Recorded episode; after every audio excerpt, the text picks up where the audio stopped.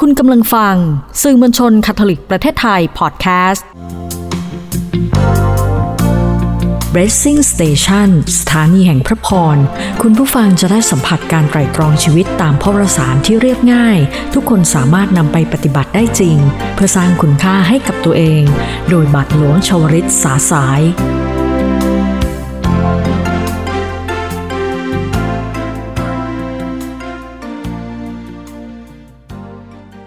สวัสดีครับท่านผู้ฟังที่กำลังติดตามการแบ่งปันพระวจาของพระเจ้าทางพอดแคสต์ สื่อมวลชนคาทอลิกประเทศไทย พระวจานี้เป็นหลักคำสอน หลักชีวิต หลักคิด หลักปัญญา สามารถฟังได้ทุกวัยและทุกศาสนาความเชื่อ เพราะถือได้ว่า เป็นแนวทางเกื้อหนุนชีวิตของมนุษย์เราทุกๆคน ท่านผู้ฟังครับ วันนี้เรากำลังอยู่ในสัปดาห์ที่พระศาสนาจักร เชิญชวนเราให้ร่วมสมโพธนักบุญเปโตรและเปาโล อัครสาวก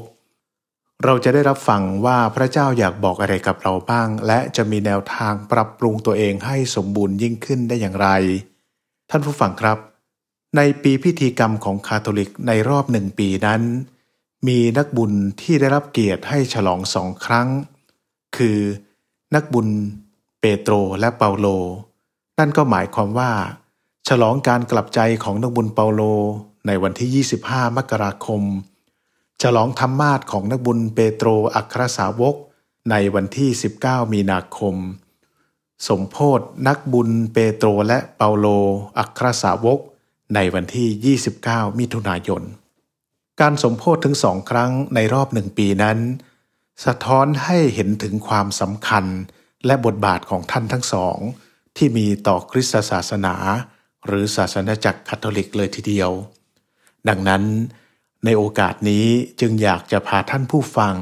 มาทำความรู้จักกับนักบุญทั้งสองท่านในรายละเอียดสักหน่อย นักพระคัมภีร์นั้นได้ทำสถิติ โดยนับชื่อเปโตรและเปาโลในพระธรรมใหม่ ซึ่งเปโตรนั้นนับชื่อได้ถึง 198 ครั้ง ส่วนชื่อนักบุญเปาโลนับได้ 231 ครั้ง นักบุญเปโตรนั้นเดิมชื่อซีโมน ส่วนชื่อเดิมของเปาโลคือเซาโล ทั้งสองท่านได้เปลี่ยนชื่อหลังจากติดตามพระเยซูเจ้า นักบุญเปโตรเป็นชาวกาลิลี ส่วนนักบุญเปาโลเป็นชาวเมืองทาร์ซัส ซึ่งอยู่ในประเทศตุรกีในปัจจุบัน นักบุญเปโตรนั้นมีอาชีพเป็นชาวประมง ไม่ได้เรียนหนังสือจึงอ่านหนังสือไม่ออก เป็นชาวยิว ส่วนนักบุญเปาโลนั้น เป็นช่างทำเต็นท์ได้รับการศึกษาสูงเป็นนักเขียนและมีสัญชาติโรมัน นักบุญเปโตรนั้นเคยอยู่ร่วมชีวิตกับพระเยซูเจ้า ส่วนนักบุญเปาโลไม่เคยร่วมชีวิตกับพระเยซูเจ้า นักบุญเปโตรเป็นสันตปาปาองค์แรก ส่วนนักบุญเปาโลไม่เคยเป็นสันตปาปา นักบุญเปโตรพูดภาษาอาราเมอิก เป็นภาษาพื้นเมือง ส่วนเปาโลนั้น พูดภาษาต่างๆ รวมทั้งกรีกและฮีบรู ท่านนักบุญที่ยิ่งใหญ่ทั้งสองนี้ เป็นเสมือนพี่น้องที่แตกต่างกันทั้งร่างกายและจิตใจ นักบุญเปาโลเป็นคนรูปร่างเตี้ย พูดไม่เก่ง มีปัญหาสุขภาพบางอย่าง ส่วนเปโตร ร่างกาย แข็งแรงกำยำพูดจาผงผางตรงไปตรงมา แต่สิ่งที่ทั้งสองมีเหมือนกันคือ เป็นคนบาปที่ยิ่งใหญ่ โดยเปโตรนั้น ปฏิเสธพระเยซูเจ้าถึงสามครั้ง ส่วนเปาโลนั้นเป็นผู้ที่เบียดเบียนข่มเหงคริสตชนอย่างดุเดือดบ้าคลั่ง จนถึงกับฆ่าคริสตชนในยุคนั้นเลย แต่ทั้งสองนี้เวลาต่อมาได้กลับใจ และตัดสินใจติดตามพระเยซูเจ้าอย่างจริงจัง โดยไม่ยอมปฏิเสธพระองค์อีกเลย จนในที่สุด ท่านทั้งสอง ก็ได้มอบสละชีวิต เป็นมรณสักขี คือตายเพราะความเชื่อ ตายเพราะการยืนยันถึงพระเยซูเจ้า เปโตร ถูกประหารชีวิต โดยตรึงกางเขนกลับหัว ส่วนเปาโลถูกตัดศีรษะ เพราะเป็นสัญชาติโรมัน จึงมีเกียรติมากกว่าการตรึงกางเขน นักบุญเปโตร เป็นสันตปาปาองค์แรก และดำรงตำแหน่งอยู่ประมาณ 35 ปี บทเรียนจากชีวิตการฉลองสมโพธนักบุญเปโตรและเปาโลในวันนี้ พิจารณาได้สี่ประการ 1. ความแตกต่างกันทำให้ชีวิตสมบูรณ์ยิ่งขึ้น นักบุญเปโตรและเปาโลนั้น ไม่หงุดหงิดไม่บ่นว่าไม่สาบแช่งความแตกต่าง ทุกคนมีความแตกต่างในครอบครัว พ่อแม่สภาพแวดล้อม พื้นเพสีผิว เชื้อชาติ แต่ความแตกต่างนั้น มีไว้เพื่อช่วยเหลือกันและกัน เติมเต็มซึ่งกันและกัน และมุ่งไปสู่เป้าหมายเดียวกัน 2. นักบุญคือผู้ที่เป็นคนบาปทำผิดมาก่อนทั้งนั้น ความแตกต่างระหว่างนักบุญกับปีศาจคือการสำนึกผิด